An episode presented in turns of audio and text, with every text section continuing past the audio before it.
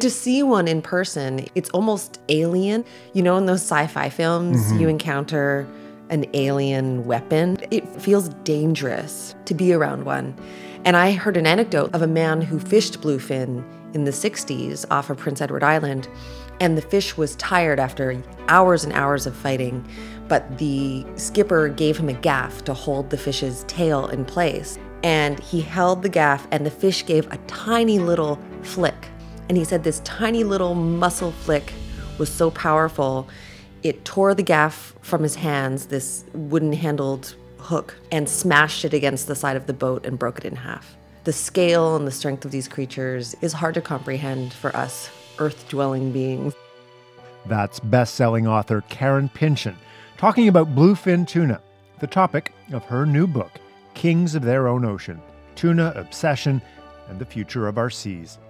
She's our guest on this episode of Explore, a Canadian Geographic podcast.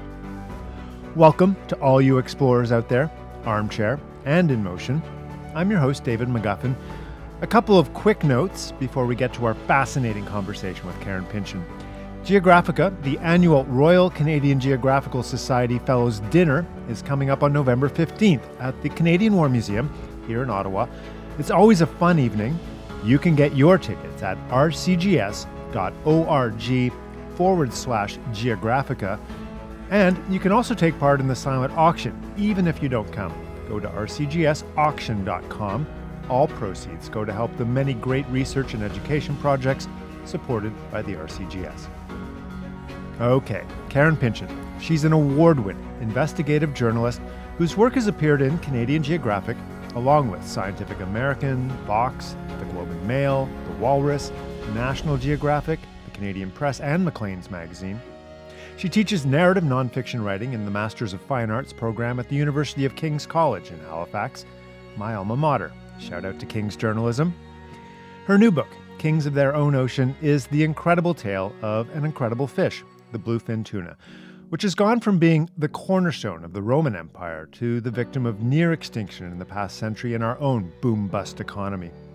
Ultimately, this is a heartening wildlife story filled with an incredible cast of characters about how regular people, along with industry, scientists, and government, can band together and bring back a species from the brink of being completely wiped out. So let's get to it. Karen Pinchin, welcome to the Explore podcast. Thanks for having me here. Well, it's really great to have you here. And I want to thank you because our first season was all in this room or in the Andache Fellows Reading Room here at 50 Sussex. And the pandemic shifted us away from that. So you have brought us back in. So It's so pretty. I feel very lucky. yeah, it's a lot. Wood, wood paneled room. We got a fire going in the background. Yeah, There's- few too many pictures of men. Yeah, it is. Uh, there is a white male aspect to the, which we're hopefully updating. We're working on it. we are working on it. So bluefin tuna. Yeah. Yeah. So I, I'm going to be honest. I hadn't really given a lot of thought about bluefin tuna until I read your book, Kings of Their Own Ocean, which is an amazing book, and I encourage everyone to pick it up. But uh, tuna, I think for me, is either sushi or it's um, it's in a can. And having read your book about how amazing these fish are, the fact that they're packed into these little cans is now breaking my heart. Anyway, so where, where do where do where do you and bluefin tuna come together? Like, where's this relationship start? Yeah, I guess it starts in a very tangible physical way in that I've always caught fish. Mm-hmm. You know, I don't remember the time I first caught a fish because it was almost before I had memory. Nice. And so in that way, I know what it's like to to gut a fish, to touch a fish, mm-hmm. to feel that first strike Yeah. that's a very kind of primal memory for me.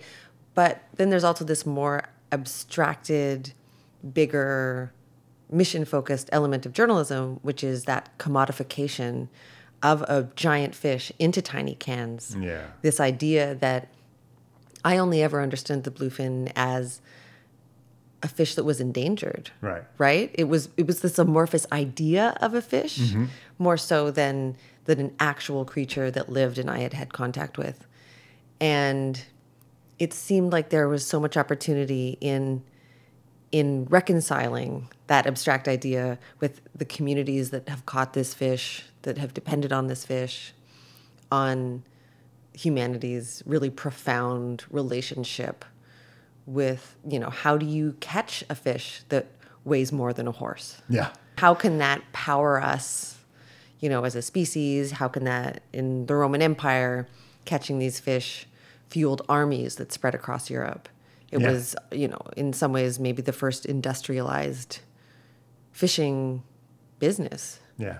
I love those little details in your book too. Yeah. Like the, the Romans would salt the, the bluefin tuna and that, so they could ship it. Yeah, and they would pack it into amphora and they would ferment even the viscera and the bones and the heads into garum. Yeah. And it was this incredible condiment. Yeah.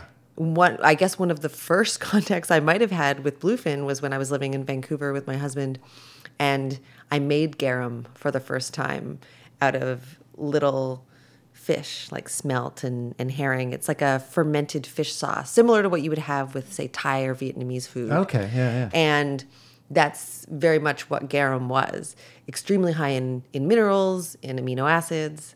And one of the problems with this book is that, you know, it could go almost anywhere in the world. Yeah. It could go almost anywhere in history. Yeah. So, how do you actually tell a story that's readable and fun and compelling? Right. And like my favorite books, right? Yeah. Mm-hmm. Like Sebastian Junger's The Perfect Storm these types of works by Erik Larson. You know, these are the types of works that both show us about the world and how it works, but are also don't feel like homework. Yeah, yeah, yeah, yeah. no, I know. And you, and the, the the amazing thing you do is you do bring us down to a few characters here that carry Mm-hmm. us through this history of this. fish.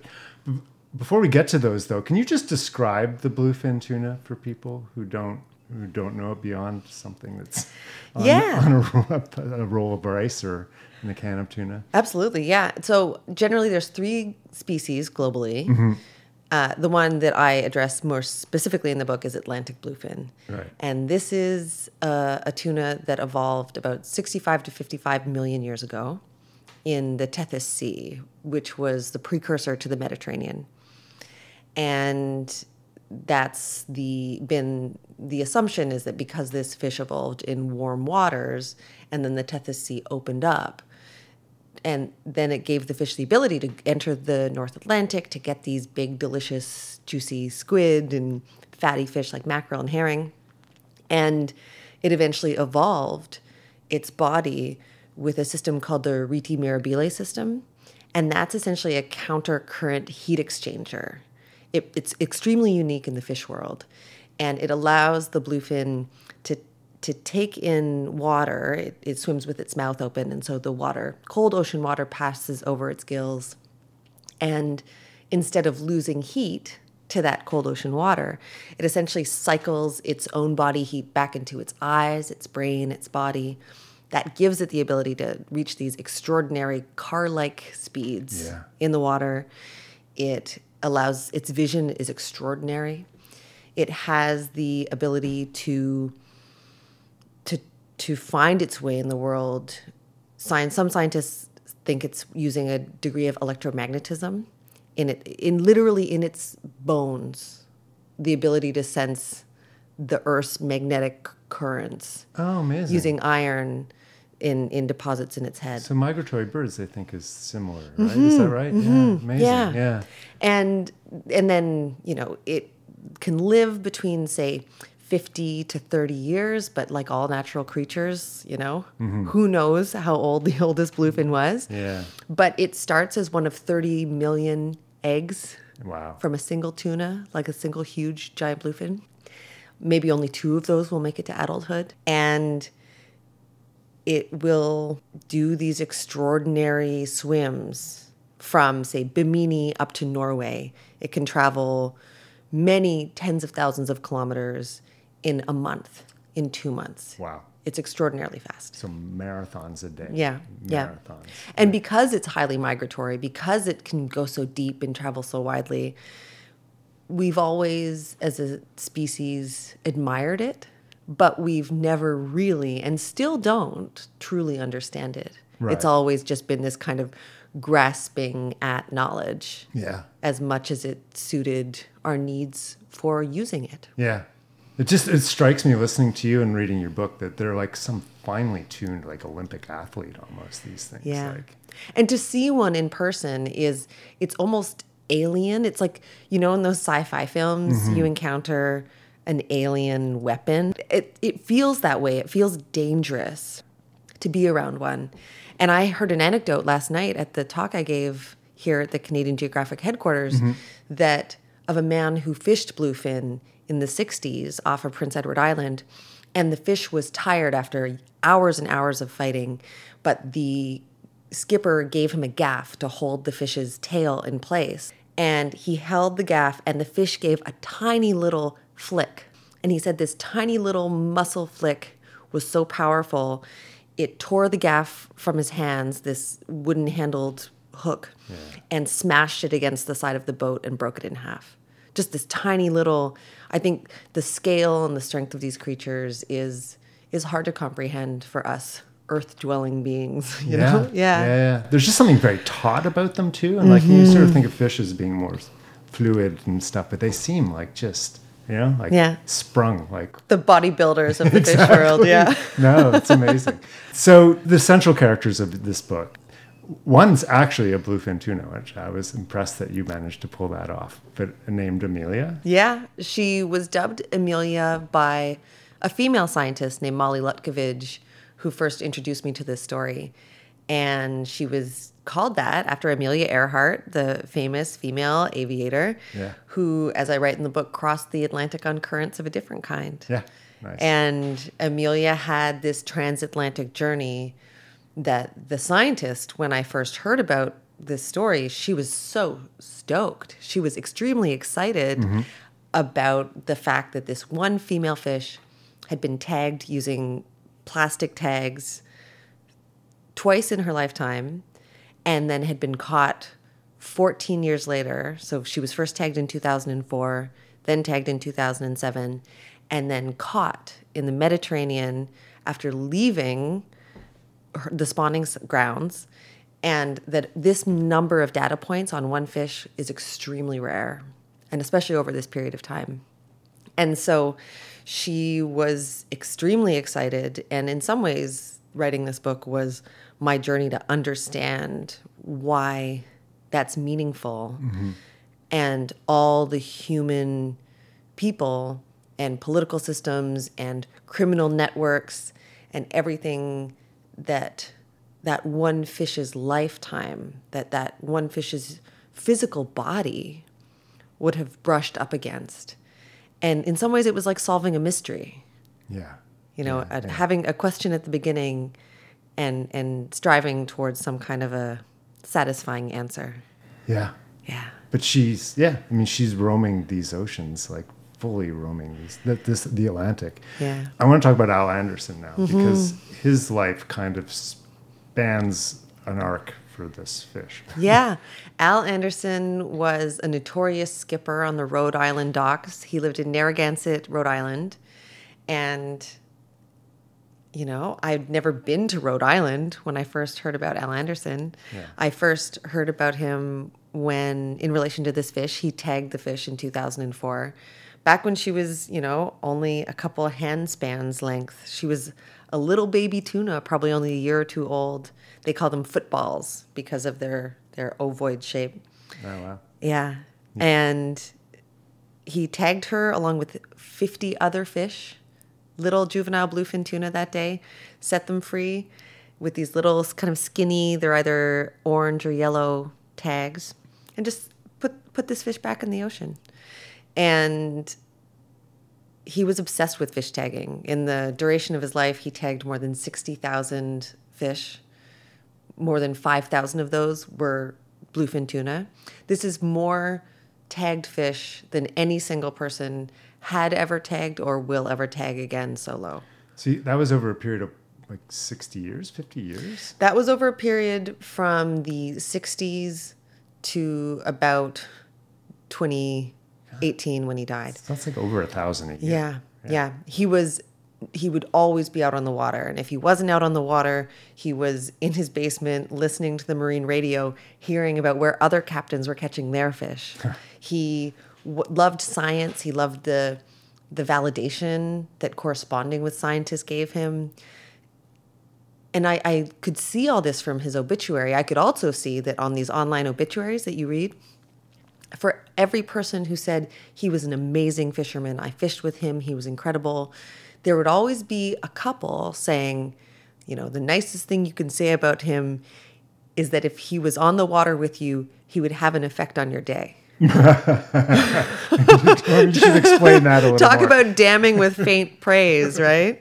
That people would say, you know, there were always people who had recollections of him screaming at them because they had crossed lines and the lines had broken. It was never his fault, right? There was obviously this big crack in his soul. yeah. And for a writer, for a chronicler of the human condition, that is tantalizing, right? You know, what drove him? What what what why was he catching this fish and setting it free at a time when this fish was worth, you know, $5,000, $10,000, $50,000 for a single fish in the 80s and 90s. And and I was lucky enough that when I sent a handwritten letter to his widow, Daryl, a, a year after he died, she said she felt as if his I'm going to say that again because my na- my jewelry cracked. Um, she felt as if he was speaking to her from beyond the grave. That she didn't really want to talk to me, but she, when she got my letter, she felt as if he spoke to her and said, "This is an opportunity to tell the world about the work I spent my life doing." Wow. and she felt an obligation to respond. And I ended up becoming quite close with her to the point where she shared elements about Al's life and his extremely difficult childhood, about getting closer to the answer to that question of like, why would a person be so obsessed with catching and tagging fish? Yeah. and to the point where eventually I stayed at her house. My Right. son slept in her guest room, and and right now I'm actually helping her figure out how to donate his extensive archive to the University of Rhode Island. Oh, cool. And that's a kind of, you know, entanglement with a source that I've never had in my career so far. And it's it's it's thorny, but it's also extremely what an extreme privilege. Yeah. Yeah. I guess the difference between writing a book and sort of daily journalism too, isn't it? Like you are, you know, it's going to happen. To, s- Yeah. To some degree. Um, so this, this is the 60s. He's, I mean, he's a very successful guide. Like uh, he's got a temper and all sorts of other things, but he's Mm-hmm. Good at what he does, right? Well, and up to a certain extent, he was um, he was a high school biology teacher. This was something he would do after school. He would arrive haggard after being out on the water until two o'clock, three o'clock in the morning, and he would kind of drag on his suit and tie and go in and teach teenagers high school biology. right. So this is the scientist side of him. really. Yeah. Yeah. And this is where that comes from. Mm-hmm. Because there's no one else. Is there anyone else doing this who's like a fish guide, commercial fisher? Like, is that going on anywhere else? it's happening kind of sporadically along the Canadian and mm-hmm. U.S. seaboard, but it's mostly happening by by scientists. You know, fish tagging is a niche area of expertise because for a long time, for decades, our understanding of the ocean lagged behind our understanding of the earth and its terrestrial environments, right? It's easier to study a flock of birds or a herd of elk than it is to, you know, how do you do it? Yeah. And it wasn't until these advancements on on fish tagging and then you all of a sudden you have microchips. You know, imagine what a revolution having these microchips was into mm. being able to track these creatures. And so it wasn't until there was this rising appetite for bluefin tuna in the 1970s, driven by demand in Japan, that all of a sudden you have this intersection of Al's obsession with something that suddenly now the world wants. Right. Right. So he's, so he's, uh, yeah, he's at this point. So wh- What is he learning as he's tagging initially? And, and is, he's basically holding on to this information himself, or is he like offering it up to others? Or? Yeah, so he's participating in a game fish tagging program with the International Game Fish Association based in the States. And they had a trophy for who tagged the most number of tuna every year. Yeah. And they almost decided to retire the award because it was just him who was winning it. he loved trophies, right? That's a clue. Why would a person, single person, need these trophies so much? And he, at the time, the understanding was that there were two main populations of bluefin tuna. One was in the Western Atlantic, one was in the Eastern Atlantic, that some fish would cross back and forth, but generally that they were two distinct populations. Mm-hmm. And one of his close collaborators was a man named Frank Mather, who was based at Woods Hole Oceanographic Institution. And he, Frank had these tags that would cross the Atlantic that broke these early developing models of how bluefin tuna moved around and migrated and spawned. And that was valuable data for fisheries managers because you need to know where the fish are, you need to know how many of them there are to determine how many you can catch and still have fish in the ocean. And in the 1970s, it was clear that our appetites for these fish, paired with you know the rise of refrigeration and trawlers and engines that these boats could go out huge distances from shore, and tuna are out in this big gray zone of you know it's not owned by anyone. It's past that 200 mile limit. And so you know who's going to take care of it if we're all not just taking care of it individually as countries? And what al's early tags were showing that fish he was tagging off rhode island they would show up in the bay of biscay off france. They would show up all over the world and Consistently. consistently. Yeah. but this data based on how fish were managed at the time this information wasn't working its way into the models. Because it wasn't convenient. The fish was worth too much money. And it it was the politicians who were setting the quotas for these fish. The scientists were just kind of you know convenient beards Yeah. So talk about those models. So this is like sustainable catch, basically models. right? Exactly. Like what can we? How much can we fish and not kill off the Yeah. population? So these are two there's two ideas that I target in the book specifically for how wrong they have proven to be with the benefit of hindsight. The first is an idea called maximum sustainable yield. And this is an idea that there's a point at which you're almost doing a fish a favor by catching it.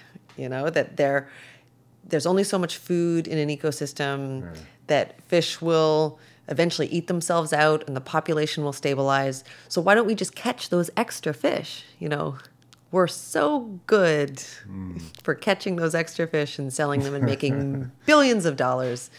And this was an idea that ha- started in the 1950s uh, by a U.S. scientist, and eventually it was exported globally. This is the this is the basis as fisheries management became a career that you could go to school to learn. This was the prevailing theory, but the idea is that it started as a theory. It's not science. The science came later as mathematicians reverse engineered the math to prove it to be correct. Yeah Seems like a problem. and then that was kind of just subsumed into history and then all of a sudden it's all you have is left you know this model and so generations of fisheries managers were learning this model without really understanding the logical underpinnings of them yeah. the second is the two stock theory we talked about this a little bit already with Mm-hmm. the you have the two stocks they're on either side of the atlantic Never the twain shall meet. never the twain shall meet Yeah. but even from the beginning, you had data from Frank Mather, from Al Anderson. You know, these fish were moving across the ocean. And the two stock theory is still how bluefin tuna is managed now. Even though for decades scientists have said, you know, this is because it's honestly, it's been the best model we could come up with Yeah. in order to protect the bluefin tuna on the US and Canadian side. Right. Because for decades, the Europeans, Spain, Italy, France, refused to reduce their catches. And there was rampant poaching, and there was catching uh, thousands of young fish.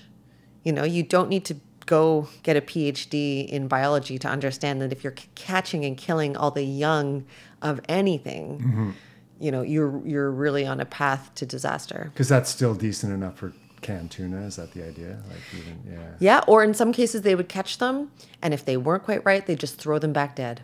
Yeah. And it was true charnel, really. It was, and you know, when you talk about the origin of the bluefin tuna fishery in Wedgeport, Nova Scotia in Right. the 1930s, this was an era of sport fishery where of trophy fish, right? Think Ernest Hemingway, think Old Man in the Sea, Yeah. kind of man versus fish.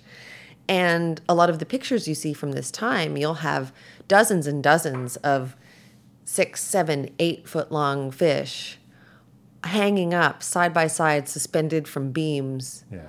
And all those fish would be cut down and dumped or buried. And a whole generation of breeding adults was decimated Wow. and because it made big money and because it was you know glamorous and people came from all over the world to Wedgeport to, to catch these fish Yeah. Well, talk. I mean, talk about that because Wedgeport had a society moment there because of the bluefin, didn't it? yeah so in southwest nova scotia think kind of across the water from maine there's a town just south of yarmouth called wedgeport mm-hmm. Shaped like a wedge. Is that? shaped like a wedge Perfectly named. very literal um, it was primarily settled by acadians these are the first french settlers to the region who were deported and eventually came back and so it's predominantly french speaking and they have always relied on fishing and shipbuilding and farming and some kind of mix of those three to scrape by. Mm-hmm. And a lot of these towns were extremely impoverished because of this deportation that had happened years before. And so when an American department store heir named Michael Lerner, mm-hmm. he loved catching big fish. He was driving with his guide in Southwest Nova, mm-hmm. and they saw a picture tacked up in a gas station of this 1,100 pound tuna. And they said, We want to go there and they were told Wedgeport, Nova Scotia was where to go. And this was in nine, the mid 1930s. Mm-hmm. They they said they flagged down a car that looked like the first automobile ever manufactured. They drove it on these bumpy gravel roads into Wedgeport and they said, you know, we want to borrow a boat. And in Wedgeport, bluefin tuna were called horse mackerel, mm-hmm. and they were considered a huge nuisance because they would break the fi- break the nets. They would eat the fish. They were Oh. going after the fish that had been historically caught in this town. There was some harpooning of the fish that had been done, and some locals had tried to catch tuna on rod and reel, but they're so big, they're so powerful, it had never been done before. And so Michael Lerner went out on the water, an oar powered boat, right? Think oars. They went out on the water. He drilled a chair into the boat. Imagine like actually fixing it with bolts, Yeah. strapped himself into the chair, had a rod and reel Yeah. that was 50 linen fibers connected to piano wire mm-hmm. And went out and caught the first two bluefin tuna that had ever been caught in Wedgeport on rod and reel. And he came back into port with these huge fish, and it was In a rowboat. in a rowboat. Okay, I can't even imagine that. Yeah. okay. Yeah.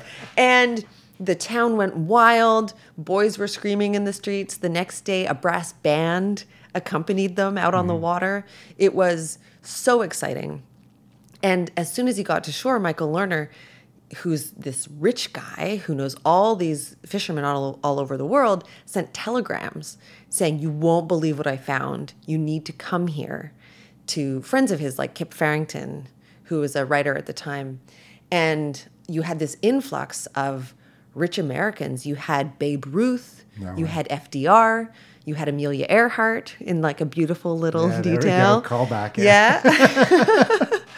Which is honestly just like too good to be true, right? I'm I'm learning about this. There's the most gorgeous museum in Wedgeport, Nova Scotia. No if anyone ever has a chance to oh. go, it's connected to a little diner where they serve coffee and all the old salts kind of gather and gossip, predominantly in Acadian French. Perfect. And then you go in, and there is so much beautifully cared for memorabilia and rods and pictures. And there's a picture of the first uh, Indigenous woman to catch a giant bluefin on rod and reel Wow. in there from the 60s. It's just so gorgeous. And it's almost no almost no one knows it's there Yeah. like you ha- you have to be inside and it was like as i was standing inside there and the lights came on it felt like this is what a journalist is called to do right is to find these these people and these stories and to dredge them out of history and say like look at this beautiful extraordinary thing. You know, you had fishing teams coming from Cuba and uh, from across Europe. One guy from South Africa spent his life savings traveling to Wedgeport to participate in the international tuna tournaments mm-hmm. that ran for decades. So it's all sport fish. It's all sport fishing. Yeah. No, not a you know. Sometimes the fish might be canned, but at the time the fish was considered only good for cats and immigrants. So can we just talk about that for a second? Yeah. Too? Like, because the Romans were eating this, like Yeah, as yeah. we discussed, like Yeah. thousands of years before. What happened in the interim? It just it was it just fell off the menu. Or? Part of the issue was an issue of taste. Yeah. You know, for the same reason lobsters were seen as poverty food in the Maritimes Yeah. for decades. Bluefin tuna had this darker fleshed meat. You know, if you've ever had it in a sushi restaurant, Mm-hmm. you'll know that it, it it's almost purple, like a red purple. Yeah. When cooked, it is often much darker than other tuna like albacore or yellowfin. And that darkness, that kind of stronger flavor, was seen as being unpalatable, hmm. at least in early North America. The the Spanish have come up with you know different ways of cooking them and preparing them, and a tuna stank on the plancha. But there was this real disconnect in Atlantic Canada of that you know this is a trophy fish. This means I am a true fisherman.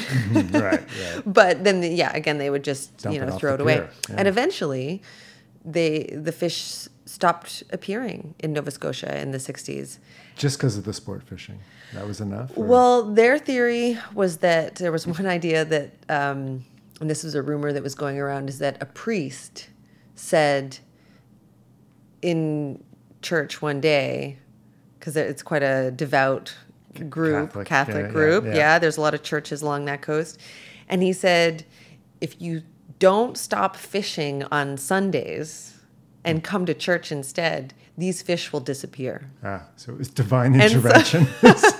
that so that was one of the theories yeah.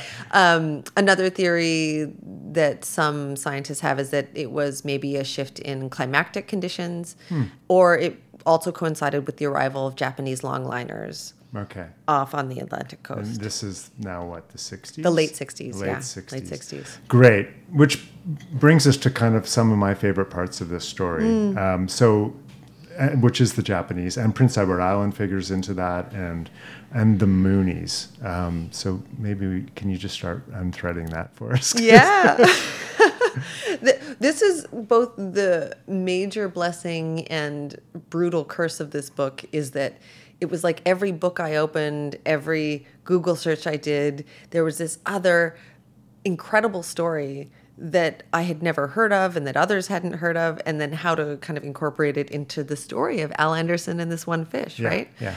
But it all started when I found an online book, a self-published book by a, a U.S. fisherman, fisherman named Alan Hokanson, Mm-hmm. and he had been an early convert to the Unification Church Right. when he was traveling throughout Europe and Germany. So this is a South Korean. This is sort of Christian, kind of culty. culty thing. Yeah. And at this point, it's almost pretty much just in, in Japan and Korea and Europe. Right. And he had worked on some Alaskan boats and he got recruited by some pretty girls mm-hmm. and he had this fishing experience.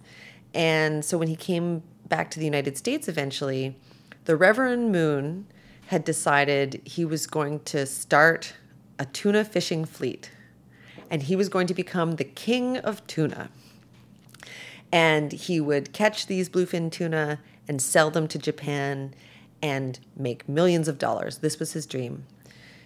And this dream came true Oh, because he had Alan Hokanson leading his fishing fleet. They went out for two years and didn't catch a single tuna on Yeah. rod and reel, but Reverend Moon was obsessed with catching these fish. He even gave a whole speech called The Way of Tuna Yeah. and had plans about making fish meal and then making bread out of it and feeding all the unfed people in the world. This guy was he was like Trump before Trump. he kind of had all these grandiose plans. Yeah. And he ended up establishing essentially a monopoly in a lot of communities on the bluefin tuna market mm-hmm. where you know they tried to a lot of communities like in Gloucester Massachusetts they vehemently rejected the arrival of the Unification Church and the Moonies in their communities.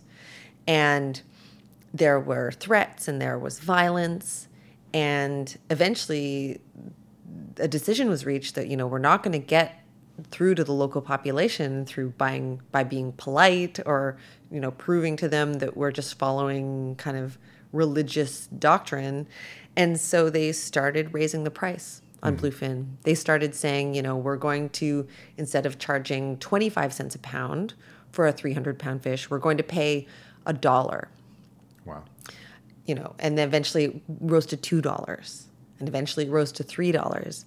And the local fish markets that had established a monopoly on the price, there was kind of like a cabal that had put in this artificial cap on the price. All of a sudden, the demand in Japan is going up.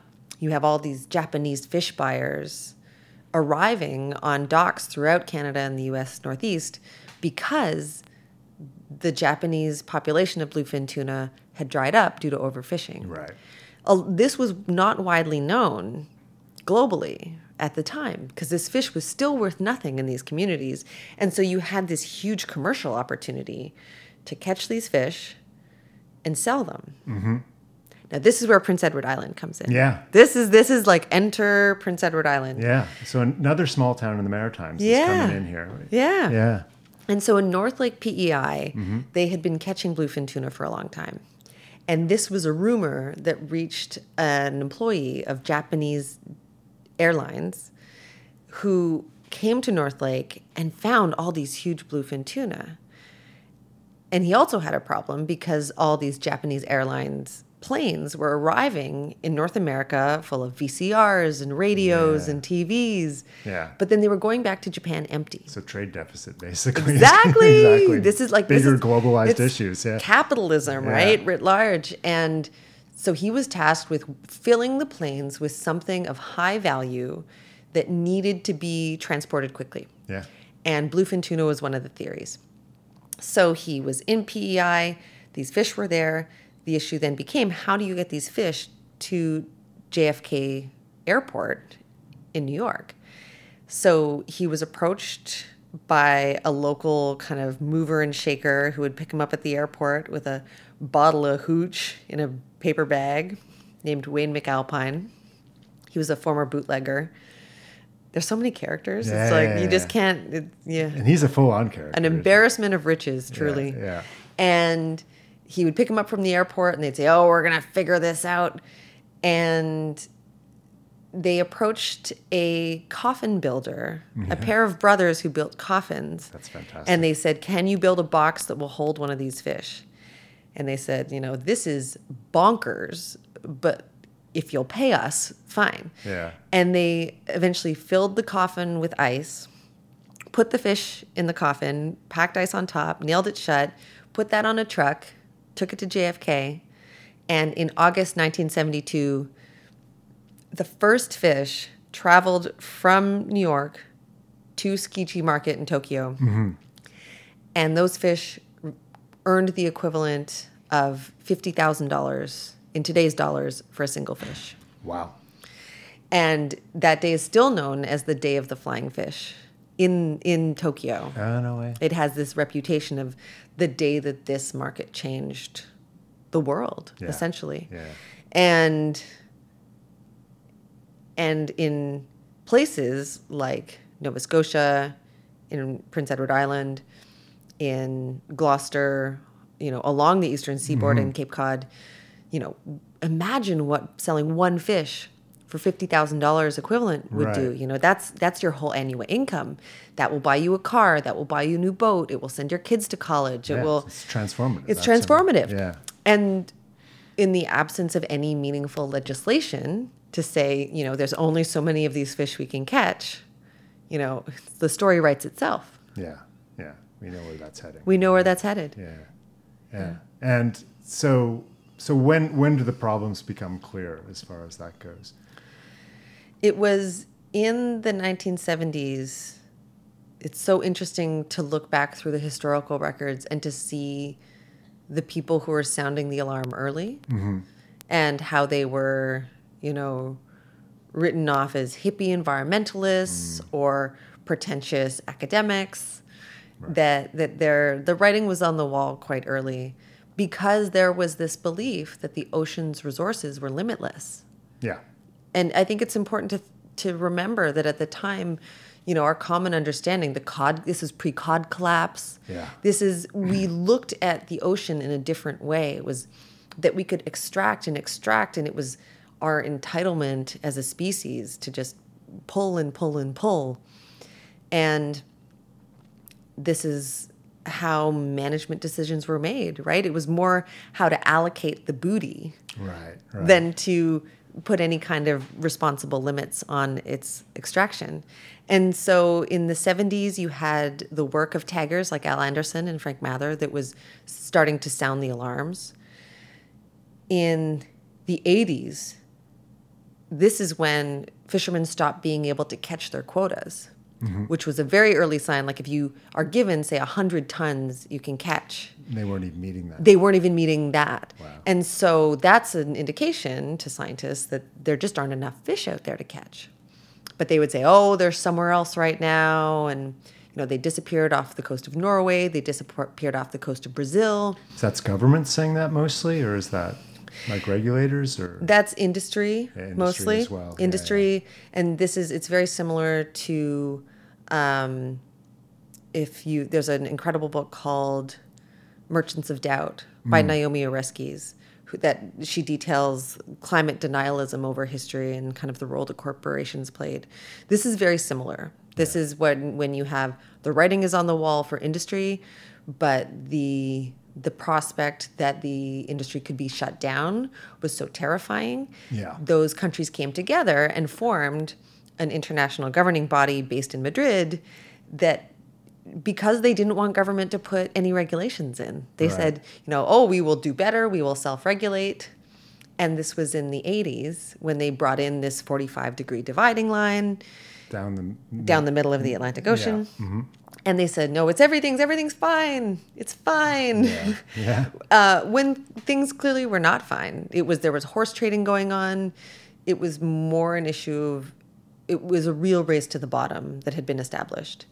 And there for a couple decades it was obvious that the bluefin tuna was on a track to extinction. Wow. And this is when you have the work of environmentalists like Carl Safina, mm-hmm. who at the time was with Audubon. And I had an incredible opportunity to meet him and spend time with him in his home. And he shared photos and stories that he's never shared before. And to see that he just wanted us to see the fish as wildlife Yeah. as a as a real creature. He he likened it to the extinction of the buffalo in the American Midwest, and saying, you know, how dare we let this happen on our watch again? We know what's happening. That's such a great reframing, isn't it? It really Mm-hmm. is. Yeah. That's very powerful. Yeah, and it was very progressive. It was really ahead of his time, and but it came for him because he had grown up in Long Island, catching this fish, seeing this fish, in some cases eating this fish, and you know that's a part of the story that has never been publicly told until this book. That you know Carl, you know, Carl's talked about his love and respect for for the fish and catching it and seeing it out in the water. But there's a photo in the book of a fish that Carl and killed in the 80s in the book. You know, he's and there's this idea that Al Anderson too, you know, he sold the occasional fish mm-hmm. because it was worth a lot of money. And so do you have to be 100% complicit? Can you can you do good work and meaningful work and not be a perfect person? Right. You know, does it make you liable to not be pass some purity test the Right. whole time? And as I reported this book, I realized that was one of the issues is that everyone has these motivations and these conflicts of interest, but but all signs were pointing to disaster. Right. And it was in the mid 90s that the seeds were kind of sown for for some of these communities working together, for the fishing communities saying, you know, we will not stand for an extinction on our watch. Hmm. They started collaborating with scientists like Molly Lutcavage, the scientist who first told me about Amelia. So in Wedgeport, they've worked with Molly Lutcavage for years. And for a long time, they were saying, you know, there are more fish out there than than the scientists are acknowledging. And then the question becomes, well, where are they coming from? Are Yeah. these eastern fish? Are these western fish? A lot of it just has comes down to getting over this idea that we as humans can fully understand something before we deign to protect it. Right. So a shift happens, though, right? Yeah. I mean, so they're no longer on the path to extinction, which is, I mean, incredibly hopeful and, I mean, wonderful because we've watched in our lifetime so many species go extinct. You know? Yeah. Yeah. Well, especially since at one point it was worth nothing. Yeah. And then we had the boom. You know, I've talked to numerous fishermen who remember taking a giant bluefin and dumping it past the breakwater. Nah. This is still in human memory. And then they could become millionaires. And then it was nearly extinct. But now, this is what's so exciting is that uh, some of this tagging data accumulated by people like Al Anderson and other scientists who were inspired by him Yeah. The this information is starting to become meaningful because it has accumulated worldwide you know? You put in two tags one year fine but multiply that by many many times and that mm-hmm. starts become kind of making a meaningful map of where these fish are and how they're moving and behaving. And that paired with the fact that you know i grew up save the bluefin right? Hearing that i don't think i ever ate bluefin mm-hmm. Maybe occasionally in a sushi restaurant, but it was always too expensive. Yeah. And you all of a sudden had this turning point where consumers weren't eating it, where you know criminal organizations that had been poaching this fish and selling it for millions of dollars, very often organized crime was involved, particularly in Europe, like in Spain and Italy. Mm-hmm. And you had Interpol crackdowns on the trafficking of this fish fishermen stopped catching and killing these tiny little baby bluefins, which, Yeah. you know, duh. Yeah. and all these scientists, some of whom hated each other and had mortal enemies and they would fight for grants, and that it all started to accumulate into a world where in with southern bluefin, a population down near Australia and New Zealand, they brought in a new management framework called harvest strategies. Mm-hmm. And it sounds really simple, but think of just you take all the information about where the fish are and how many there are, you pop it into a computer, and it spits out here's how many fish you should catch this year, next year, the year after that. Mm-hmm. That means the fishermen can plan their budgets. It means that the suppliers, it kind of solidifies the supply chain. And in this southern bluefin population, you saw populations starting to go up really fast, much faster than environmentalists ever imagined. And which meant that the fishermen who had limited themselves for that very short period of time, all of a sudden the number of fish they could catch, the amount of money they could make started going up. And so that all accumulated to late last year with Atlantic bluefin at ICCAT, this international governing body. The Atlantic bluefin tuna is now one of the most sustainably managed fisheries in the world.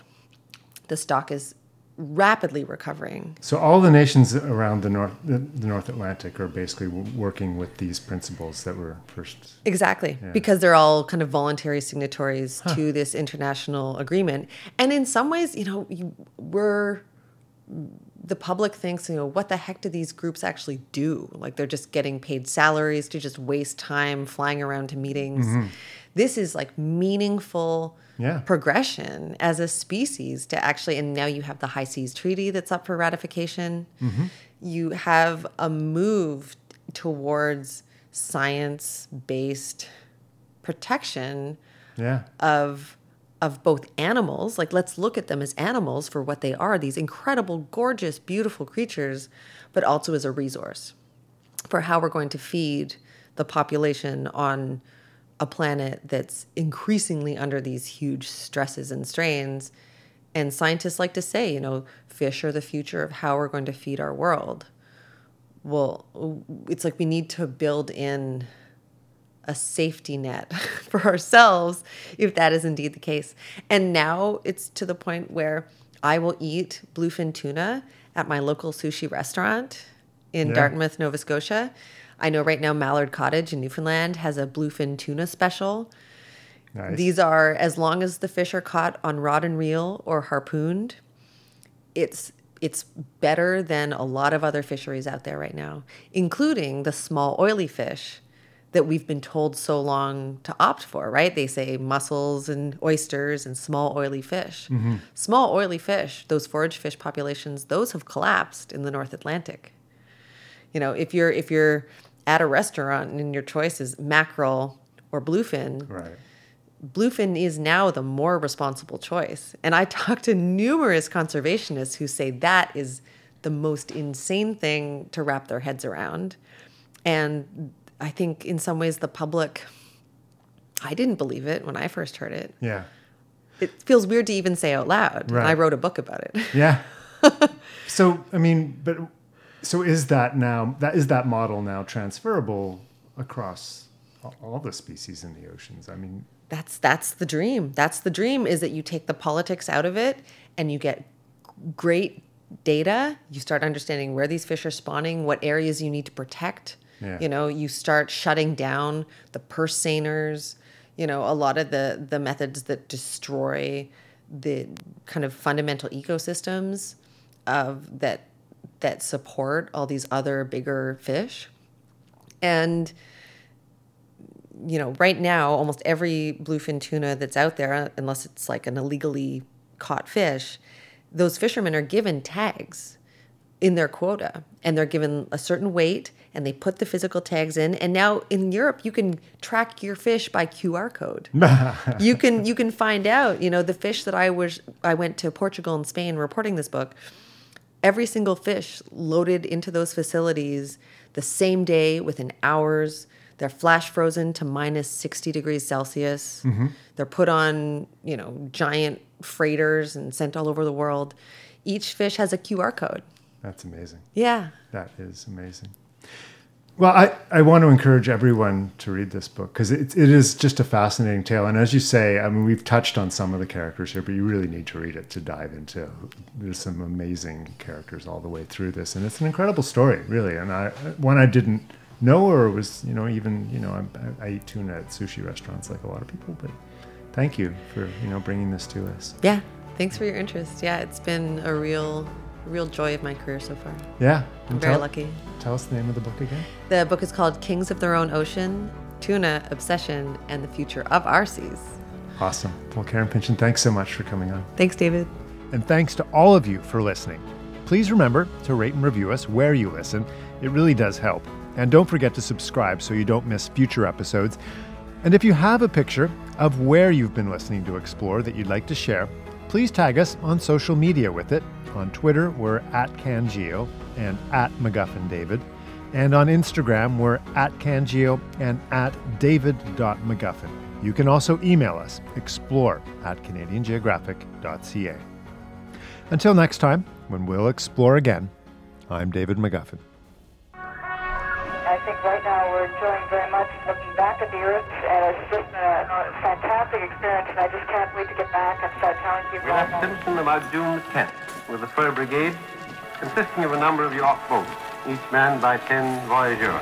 For us Inuit, it means that Inuit oral history is very strong. And we flew low over every inch of the country that could be. We were hoping that he would fire at us. Oh, I guess 160